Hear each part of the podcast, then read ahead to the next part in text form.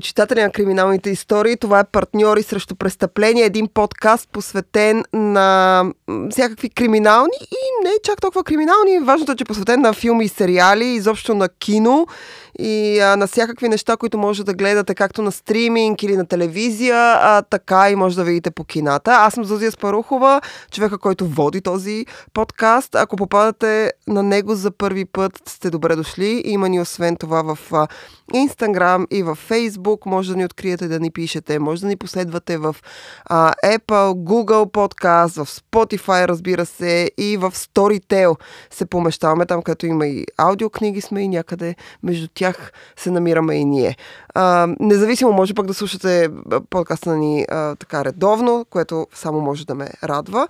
И а, без да ви бавя повече, започваме днешния епизод, който е посветен на няколко измамника, на един сериен убиец а, и на няколко други доста криминално проявени типажи.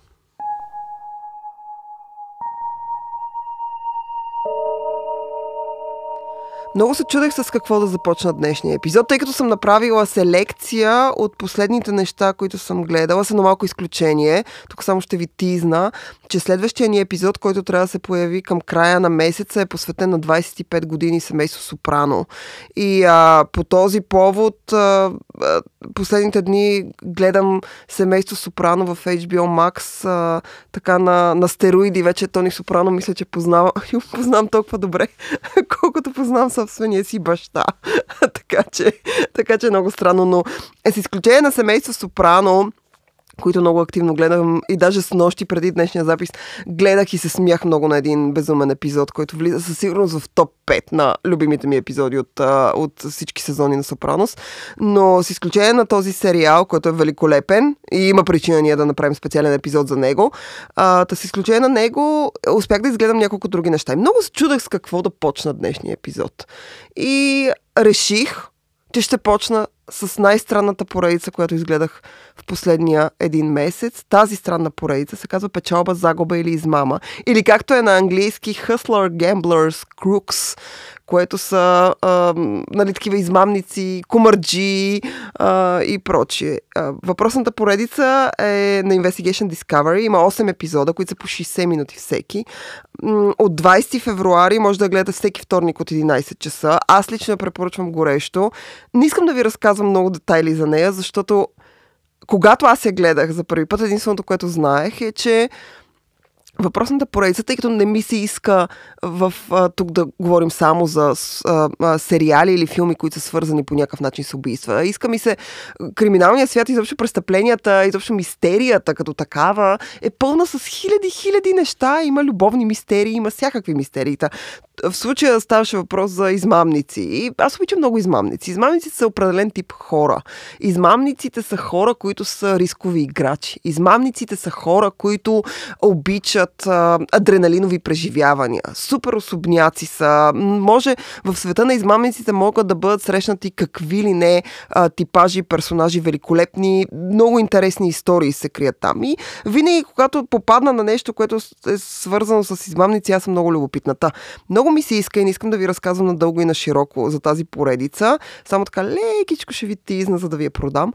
Защо? Защото когато аз се гледах за първи път, ам, Просто попаднах на, на нея, а, търсейки нали, селекцията, която да направя, попаднах на нея и тя беше промотирана като поредица, в която се разказва за различен вид комарджии които по някакъв начин са успели да победят системата или които по някакъв начин са успели да надвият и да измислят някакъв страхотен номер, като човека, който за 30 секунди нарежда Руби Куб купчето, например. Нали, нещо от сорта. И аз си представях нещо такова. Но, искам да тук има едно но.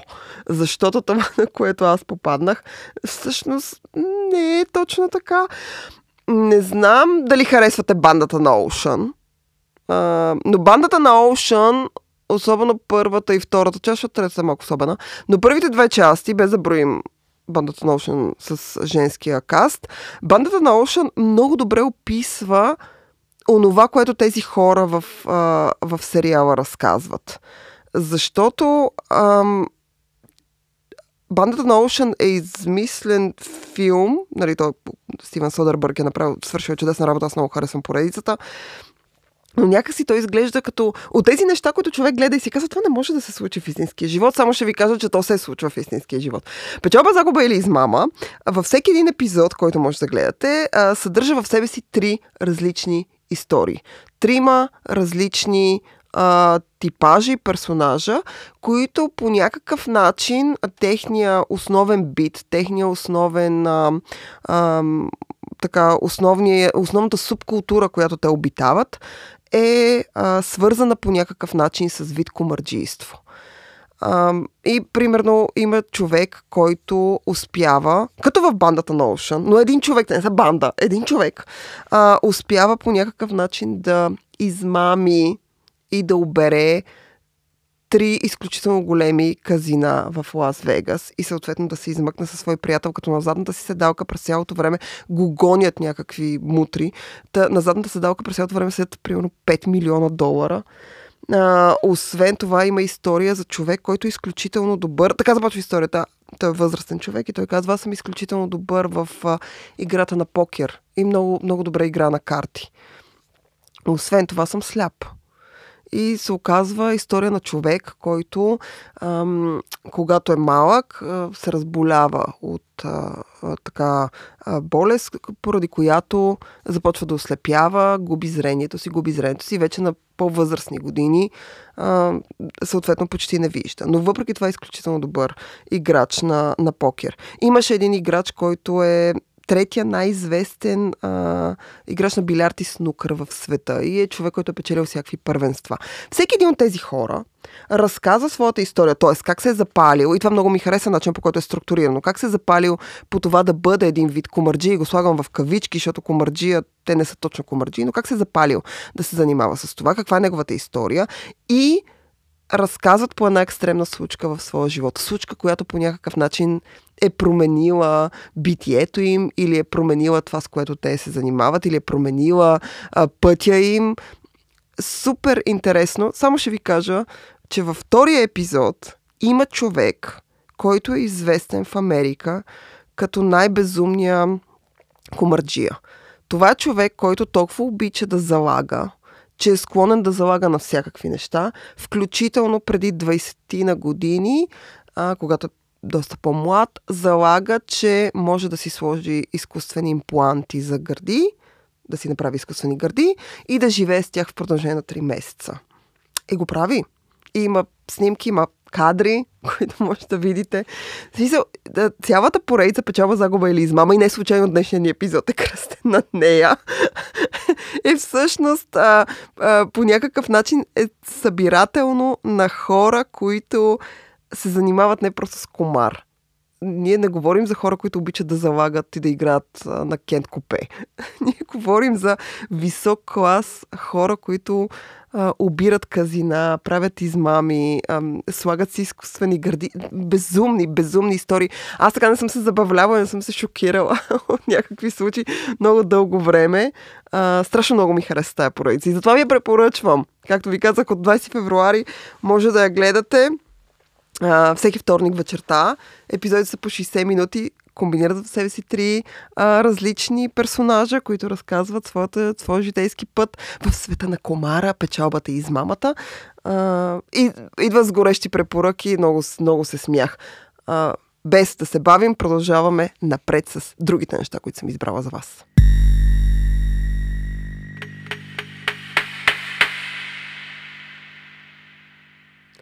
Смятам, че когато на човек му е скучно, той започва да рови в стриминг платформите и се чуди какво да гледа.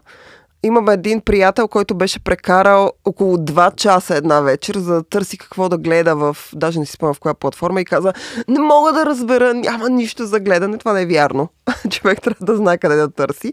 И в този ред на мисли, а следващото нещо, което ще ви препоръчам е един документален филм, който се казва, наричаха го предимно безобиден, който се намира в HBO Max, който е супер странен, ам, много странна история. Много странна история, която съчетава в себе си мистерия, а, съчетава в себе си така човешка драма и освен това ам, в, така в него са набутани някакви неща, които човек си мисли, че не могат да се случат, ама всъщност се случват. И а, това, което аз много харесвам, изобщо на цялата документална секция в HBO Max, освен, че е много жанрово разнообразна, т.е. може да откриете всякакви неща там да гледате. Но аз много харесвам начина по който документалните филми са разказани, защото е много важно как избираш да разкажеш една история. А, дали ще разкажеш като мистерия, дали ще разкажеш като трилър, а, дали ще разкажеш като някаква по-човешка история. Наричаха го предимно безобиден, е, комбинира някакси всички тези неща, защото освен, че е истинска история, идеята на документалните поредици, филми и прочие да са именно такива. Освен, че е истинска история, а, той комбинира жарово много неща в себе си. А, наричаха го предимно безобиден, разказва за... Започва като някаква страхотна мистерия, в смисъл топ мистерия, такава, дето изглежда все едно има извънземни, има свръхестествени елементи. Вие знаете колко обичам свръхестествени елементи в криминални сър, не мога да ги понасям. Те са толкова, толкова отвратителни, толкова, толкова скучни и смятам, че са патерици, които когато измисляш сюжет, можеш да използваш, просто за да се спасиш. Като финала на Lost сами, не мога да ги трая. И поради тази причина леко се подразник на новия сезон. Истински детектив, но на него имаме посветен цял епизод и няма да ви занимавам с него сега. Освен това изгледайте финала да видите как свършва. Но наричаха го предимно безобиден. Започва, филм е час и половина, а, но минава много по-бързо. Аз просто го изгледах и ми беше супер интересно. Та, започва с, с пътеката на палачите, която се мира в Америка, където а, турист, нали, планинар, открива палатка, изключително скъпа, луксозна палатка, в която а, открива човек, който е тежи труп на човек, който е умрял преди няколко дни. Човек, който около себе си има храна, пари, а, има добро облекло, като за планинар. Въпреки това, човекът, който те открива, тежи около 30 кг и се оказва, че това, от което е умрял е студ и а, а, глад. Той просто спира да се храни и полицията идва, место престъпление, нали, започват да разследват, започват да търсят. Те, в този човек в себе си няма документи, този човек в себе си няма мобилен телефон в 21 век. Действието се развива през 2018, ако не се лъжа. Ам, този човек няма нищо в себе си. Те не могат да открият кой е, нали, вече той е изключително слаб. Включително, когато му правят ам, аутопсия, те не успяват да открият и точно от какво е умрял. Те предполагат, че най-вероятно от глад, но около него има храна, в смисъл, той, има, той носи в себе си храна. А, и а, разследването започва, започва да се публикуват а, а, нали, всякакви съобщения. В един момент те му правят а, компютърна така снимка, успяват да по някакъв начин да направят лицето му. Един човек се обържи и казва, знам кой е това. Аз съм срещал този човек. Оттам насетне, това, което се случва обаче, е а, една лавина от а, истории и от митология, която се създава сама по себе си в социалните мрежи. А, това, което е, със сигурност става ясно е, че човекът е тип планинар, който различни туристи, различни други планинари и кампингуващи успяват да срещнат по пътя на палачите, който казва, че иска се откъсне от света, иска се откъсне от, а, а, така, от модерният живот, иска малко да прекара време сам, затова няма никаква техника в себе си, никакви устройства, които да го свързват с външния свят, всичко е оставил. Освен това не иска да а, така не иска да бъде модерен, иска да се обърне към природата и не иска да казва нищо почти за себе си си за личния си живот, включително истинското си име. Ам, и това е нещо, което аз не знаех, но хората, които а, се занимават с планинарство и кампингуване, имат прякори. Всеки един от тях си има прякор и прякорът на този човек е а, предимно безобиден. И а, в крайна сметка, то, те намират негови снимки. Много хора са се срещали с него по пътя на палачите, много хора са го срещали в различни къмпинги. А, и те започват, полицията започва да търси, опитват се да направят ДНК профил, търсят го на всякакви места, пускат обяви постоянно. Хиляди хора се обаждат, че са го срещали, но никой няма представа. Те не могат да открият една година минава и те не могат да открият името на този човек. Съответно, не знам дали знаете, но в света на социалните мрежи ако има нещо, което ви е хрумнало, вече някой се е сетил е направил група за него. Та в света на социалните мрежи съществуват а, субкултурни групи на хора, които се занимават с къмпинг, на хора, които се занимават с планинарство, на хора, които се занимават с преходи. В една такава група а, започва да се пускат снимки на този човек, а съответно групата и нейните членове, които са доста, а, се ентусиазират, започват да самите те да се включат в разследването, като а, се опитват да научат някакви неща. Впоследствие минава още време, минава още година и пол, нали, още половин година а, от старта на разследването. Съответно, а, в един момент тази субкултурна група, в нея се създават конфликти, тя се отделя и а, се обособява група за, на аматьори детективи, така наречените слъц в, а, в Америка, които са аматьори детективи, които се ръководят от определени хора, но те са малка така онлайн групичка, които а, разследват различни истински престъпления или студени досиета. И всъщност наричаха го предимно безобиден. Започва на, като странен случай на човек, който е намерен в палатка, тежащ 30, около 30 кг. И до средата на филма толкова ескалира мистерията, че в нея, освен полицията, освен на психолозите, освен на групата разследващи, които участват и които разказват, тъй като случай вече е разрешен. В мига, в който вие гледате филма, случай вече е разрешен. Аз има да ви казвам какво се случва, но в, до средата на филма в него вече участват и една субкултурна група на планинари и къмпингуващи и една субкултурна група на хора, които се занимават с а, с а, разследвания на аматьори, а, които разследват. Най-странното нещо на хората, които са аматьори, детективи, е, че те много обичат да се увличат. И това оказва един от основните детективи, в който разказва за случая. Те много обичат да се увличат. Всяко нещо, което те видят в един момент, на тях им се струва като улика, която ги води в най-различни посоки. Съответно, в продължение на близо две години и половина, а, а, разследването на човека, който се нарича предимно безобиден, поема в някакви безумни посоки. А, той се превръща в митология сам по себе си, превръща се в а, а, някаква отделна сюжетна линия, която се носи и с, а, като легенда и с а, обществата на хората, които се занимават с къмпинг а, и планинарство и преходи и прочее. Има интервюрани и всякакви хора, които са го срещали по пътя и нито един от тях няма представа кой е той как се казва. Всеки го е срещал на различно място, по различен начин, има снимки с него и най-голямото, така, най-голямата мистерия, която се прокрадва в цялата история, как може в 21 век когато ние оставяме следи, като пазарувате в магазина, оставяте следа, да, се, да, да намерят човек, който няма, не е оставил никаква дигитална следа. Те не могат да открият кой е той, не могат да открият къде, къде е живял. Той дава разнопосочна информация, не могат да открият името му дори. Ам, и това, разбира се, естествено, това е логично, засилва митологията на този човек по някакъв начин.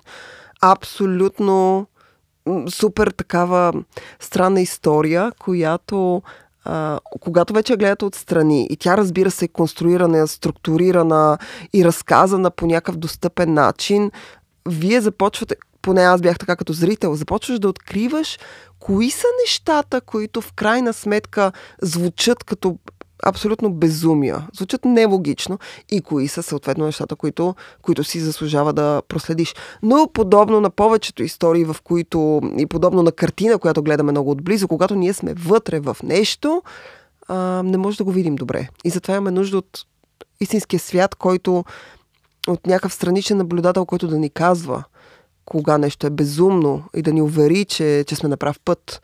Това е много трудно за постигане, но наричаха го предимно безобиден, поне за мен е изключително интересна истинска история. Препоръчвам го с две ръце, както ви казах, в HBO Max може да го откриете. А, изобщо може да прегледате цялата им документална секция, освен криминалните им а, истории като ще изчезна в мрака и проче, които са великолепно направени. А, може да видите и някакви други филми, като този на, за Нора Ефрон, препоръчвам с две ръце. А, наскоро все пак беше Свети Валентин.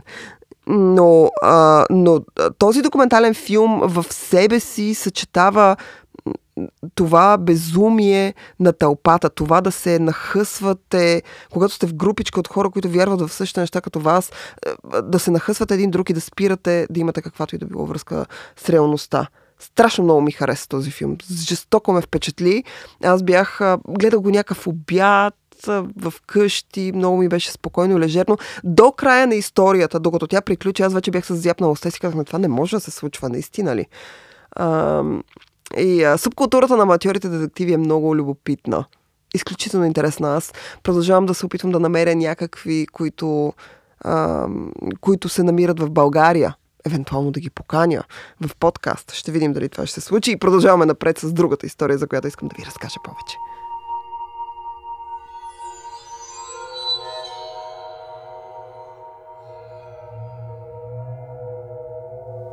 Продължаваме нататък с а, още една истинска безумна история, която също много ме впечатли. Имах възможност да изгледам преди две вечери, непосредствено преди записа. А, поредицата, която е в 4 епизода, се нарича Истината за Джим. А, може да я гледате в а, HBO Max, тя вече е налична от 15 февруари. Четирите епизода са там. То е разследване, а, така, по принцип оригинална продукция на Investigation Discovery и е изключително интересен документален сериал, поредица, мисля, че е по-скоро поредица, която разказва за едно момиче. В смисъл, то е нейна инициатива, екипа на Investigation Discovery се включва в последствие за да снеме филм, но а, на едно момиче, чието дядо, той е доведен дядо, тъй като е а, не е бащата на майка и, но е женен за баба й. А, Нейният дядо Джим Мордекай, а, който умрял преди 10 години, е а, изключителен злодей. Той е нарцисти, нар, нарцис, нарцистичен човек, изключително манипулативен, а, класически психопат, а, изключително зъл човек, който е обърнат изцяло към себе си, човек без никакво чувство за емпатия и никакво чувство за връзка с реалността. Представител на Данин Крюгер, много така пъстър, представител на това как, как психопатията в крайна сметка из, изглежда в истинския живот. Защото ние обичаме да гледаме сериали, филми за такива хора, но как изглежда истинския психопат е наистина винаги е много любопитно. Нали, вече не говорим за екстре, екстремизма с серийни убийци, ние говорим за хора, които функционират, имат семейства, имат жени, имат деца. Джим Мордека е класически пример за това. В рамките на 4 епизода а, Сиера, която е внучката на Джим, а, решава да изследва по някакъв начин а, личността на дядо си. На този човек, който отстрани на повечето хора им изглежда като мил и внимателен мъж, но в действително в същината си, спрямо разказите на хора, които са живели с него и хора, които все пак са имали някаква, а, някаква възможност да, да общуват с него по-отблизо, разказват ужасни, ужасни истории. Много интересно структуриран а, сериал, защото в първите два епизода всъщност Сиера започва да разказва за дядо си това, което тя помни от него. Тя е много малка, когато той вече е по-възрастен, в последствие той се разболява, умира. А, и а, тъй като тя е малка, майка и отказва те да ходят при баба, нали, при баба и при дядо и тя няма много ясни спомени за него. За сметка на това, Джим Мордекай се оказва много по-пъстър и много по-така социално активен от а, това, което хората някакси митологията за социопата и психопата предполага. Джим Мордекай има общо три жени. От тези три жени има две биологични деца и още четири припознати а, дъщери. А, освен това, Джим Мордекай е стълб на обществото. Той а, работи като учител в а, а, голям, а, голяма гимназия, а, ходи на излети, има а, така вила, в която се помещава много често. Но отвъд тази фасада, разбира се, той не е чак толкова мил и любезен. И най-любопитното е, че от един момент нататък, тъй като първи епизод разказва за неговата личност, във втори епизод вече се запознаваме с семейството на Джим Мордакай, което с всеки негов брак то се увеличава, увеличава, увеличава, докато стига до Сиера, която разказва тази история. Ам, и вече в трети, в четвърти епизод а, завоя много рязък, тъй като по времето на на най-активни, така най- активния му период, когато той е най-млад, в най-добро физическо здраве, период, в който той е в най-добра кондиция, психически, ментално и изобщо по всякакъв начин. Това, разбира се, е момента, в който серийните убийци в Америка вилнеят, както се казва. Това са 60-те и 70-те години.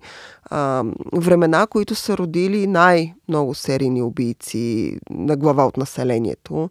Това е, може би, най-активният период на Тед Бънди. А, и на кой ли още не? Това е период, в който в Великобритания има много серийни убийци, каниба, канибали, има канибализъм, има, има всякакви изроди, които се появяват. Много Зодиак, убиеца Зодиак е активен по това време през 70-те. Мистерия, която и до днес не е разрешена и хората се чуят кой всъщност е бил а, този човек и прочие, и прочие. Този, този период съвпада с а, така пиковия момент в а, живота на Джим Мордекай. Той е много активен. Оказва се, че Джим Мордекай обича да злоупотребява с млади жени, а, обича да, че е насилник, че е манипулатор, че е изключителен злодей. И съответно Сиера започва да завива в едни доста по-спекулативни, а, сюжетни линии. Тук това много прилича на а, предния филм, за който ви разказах, за наричаха предимно безобиден, когато си в една история, на те вече в един момент всичко ти изглежда като улика. Всичко ти изглежда, че, че съвпада с това, за което ти си мислиш. Има, има една книга на Малкъм Гладуел, която се казва а, а, Какво видя кучето? В какво видя кучето? Има негови статии от Нью Йоркър и едната от статиите се нарича Престъпни умове, в което Малко Гладуел прекарва известно време с хората, които се занимават с профилиране на серийни убийци. Има два отдела, единия се намира в Ливърпул, другия се намира в Вашингтон, в Америка. И а, в, в статията си той разказва много за хората, които профилират серийни убийци и как всъщност голяма част от профилирането и до днес си остава налучкване. И дава пример с а, една книга, в която а, известни психолози дават примери как как измамниците работят, как а, някой ти казва, че те чете мислите или как гледачките работят и това, което той казва, че научкването не е триумф на криминалния анализ, то е на обикновен трик. А, и всъщност това, което се забелязва в, а, а, в истината за Джим, в този документален сериал, е, че в един момент си я разбочва да научква. На нея всяко нещо, което вижда и се струва като улика, че евентуално нейният дядо, Джим Мордекай, е бил сериен убиец. Най-вероятно той е бил Зодиак килър, защото Зодиак по това време е активен и всякакви такива неща, които в един момент започват да... Те не просто изглеждат а, като спекулации, те изглеждат като, като някакви безумия но, а, но много, много хубаво разказана, изключително интересна история, с много документални кадри, с много хора, които са познавали Джим Мордекай, които разказват за него. А, истината за Джим е а, много приятно разказан портрет на злото. И ако това ви интересува, то винаги, защото как се, вътрешния, менталния свят на човека е, поне за мен, човешката природа, тя в същината си е някаква, някакси еднаква, ние всички много си приличаме и също времено с това сме тотално различни. начинът по който изразяваме нещата. Но за мен човешката природа остава винаги най-любопитното нещо, затова обичам мистерии, защото в мистериите тя е най-ярко разпознаваема човешката природа в нейния най, а, най-гол вид е там. И да видите портрета на един психопат а през погледа на неговите близки е изключително интересно а, изследване.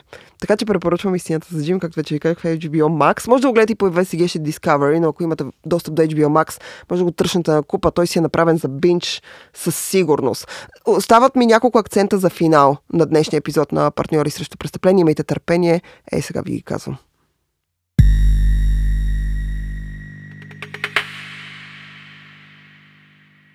За финал съм ви оставила три неща, а, които са много различни едно от друго, но са три доста интересни, така любопитни проекта. Единият се, първият се казва Подмамени да убиват и е разследване на Discovery и а, може да го гледате от, а, от 2 февруари вече тече по Investigation Discovery, така че от а, 10 часа, мисля всеки петък, а, така че съвсем спокойно може да си го пуснете, може да си го върнете и да го гледате. Препоръчвам ви. Защо? Защото Подмамени да, уби, да убиват. А, изследва в най-чистия вид това, което вече говорихме за човешката природа, колко далеч би стигнал някой в името на любовта. Тъй като любовта и престъпността са някакси те, те изглеждат като две тотално а, отдалечени едно от друго неща, но де-факто са много близки. В поредицата участва един известен психотерапевт, Стейси Кайзер се казва тя, и във всеки епизод тя анализира и се разказва историята на някой, който е измамен, примамен или очарован от някой, от някакъв психопат да извърши престъпление в името на, на любовта, за да докаже своята обич към този а, въпросен човек. Цялата поредица включва 8 истории, които са посветени на различни случаи на смъртоносна измама. И, а, и са така много, много особени, много различни един от друг. Препоръчвам с две ръце. Към а, към подман и да убиват, а, ще направя едно кратко споменаване на пороците на Токио, чието втори сезон вече а, тече в а, HBO Max. В началото на април а, сериалът, вторият сезон трябва да приключи и ви обещавам, че или през март, или през април ще направим един специален епизод посветен на пороците на Токио. Някъде четох, мисля, че беше в Нью Йорк Таймс, една статия посветена на сериала и на втория сезон, която гласеше, че това е най-добрият криминален, модерен криминален сериал, който най-вероятно не гледате. И ако това е така, ви го препоръчвам с две ръце изпускате много. Освен, че е сниман в Токио и в Япония и е много обвързан с културата а, изобщо на изтока и с начина по който японците ам, изоб... се движат през света. А, той разказва истинска история. И а, освен, че разказва истинска история, а, по много интересен начин представя един а, доста по-западно ориентиран а, човек, а, в случая наш основен персонаж Джейк, който отива да живее в една тотално различна среда. И освен, че живее в различна среда, той в един момент се примирява, той става част от нея, въпреки че се бунтува. А, носи малко от себе си, но много се превръща в, в човек, който живее в Япония. Освен това има двама абсолютно разкошни актьори. Кен Латанабе, Ансел Елгорт. Аз имах възможност да се срещна с тях онлайн. Те бяха в Япония. Аз бях в София. Беше една много ранно сутрешна, за мен ранно сутрешна, за тях вечерна среща, но те разказваха много интересни неща за за пороците на Токио. Пороците на Токио е базирана на, на реална история, която е описана в книга, която може да откриете а, и на български. Обещавам ви, не искам да ви разказвам много за пороците на Токио, защото много ми се иска да направим епизод посветен а, изцяло на сериала а, с човек, който разбира, който го е гледал, който е чел книгата. Имам някой предвид. И според мен ще се получи страхотно. Пороците на Токио наистина е великолепен, великолепен сериал. И за финал искам да ви препоръчвам, да ви препоръчам един а, сериал, който се казва Мусю Спейт. Мусю Спейт е един нов сериал, а, който а, в него участва Клайв Оуен. Клайв Оуен по едно време беше изчезнал. Не знам дали сте останали с това впечатление, аз поне бях останала с това впечатление. Беше изчезнал някак си от небосклона, някъде се беше поскрил и в един момент се появи отново, вече участвайки в а, сериали. Преди време Алфред Молина ми беше казал в едно интервю, че а, част от актьорите искат да участват в сериали, защото освен, че сериала дава доста повече време за да разкажеш една история, а, киното е започнало да прилича много повече на някакъв комерциален тюрлюгио вече, отколкото на качествените истории, които се разказват. Те вече са много по-малко. И всъщност голяма част от актьорите предпочитат а, а, сериалите. Та, Мусио Спейт а, разказва за, не знам дали сте чували за него, за изключително известния детектив а, Сам Спейт. Сам Спейт е измислен детектив от Дашил Хамет. И ако харесвате нуар, криминалния жар, то със сигурност Мусио Спейт ще ви допадне. Предупреждавам ви, за да не се шокирате. Кой фалън е мега як, но а, това, което трябва да знаете е, че сериалът е доста бавен. Трябва да му дадете време, трябва ви търпение. Ако сте свикнали на някаква силна динамика, със сигурност ще ви изнерви. Много бавен, много нуар, Действието се развива в доста красива Франция. Сам Спейт е много добре изобразен от Клайв Оуен. Препоръчвам с две ръце. Както препоръчвам всичко в днешния епизод. С това ви казвам, че епизодът на партньори срещу престъпление а, в началото на февруари, средата по-скоро, а, приключва а всичките тези сериали са описани в, а, в описанието на епизода. Може да прочетете повече за тях, ако не сте запомнили името. Може да ни пишете, да ни последвате в, инста, в Instagram и в Facebook. Освен това, може да ни откриете а, и а, а, в Spotify, Apple, Google Podcast, Storytel. Бъдете с нас а, и следващия път. Слушайте следващия ни епизод. Той ще е посветен на 25 години семейство Сопрано. Аз съм Зузия Спарухова. Това е партньори срещу престъпление. До следващия път.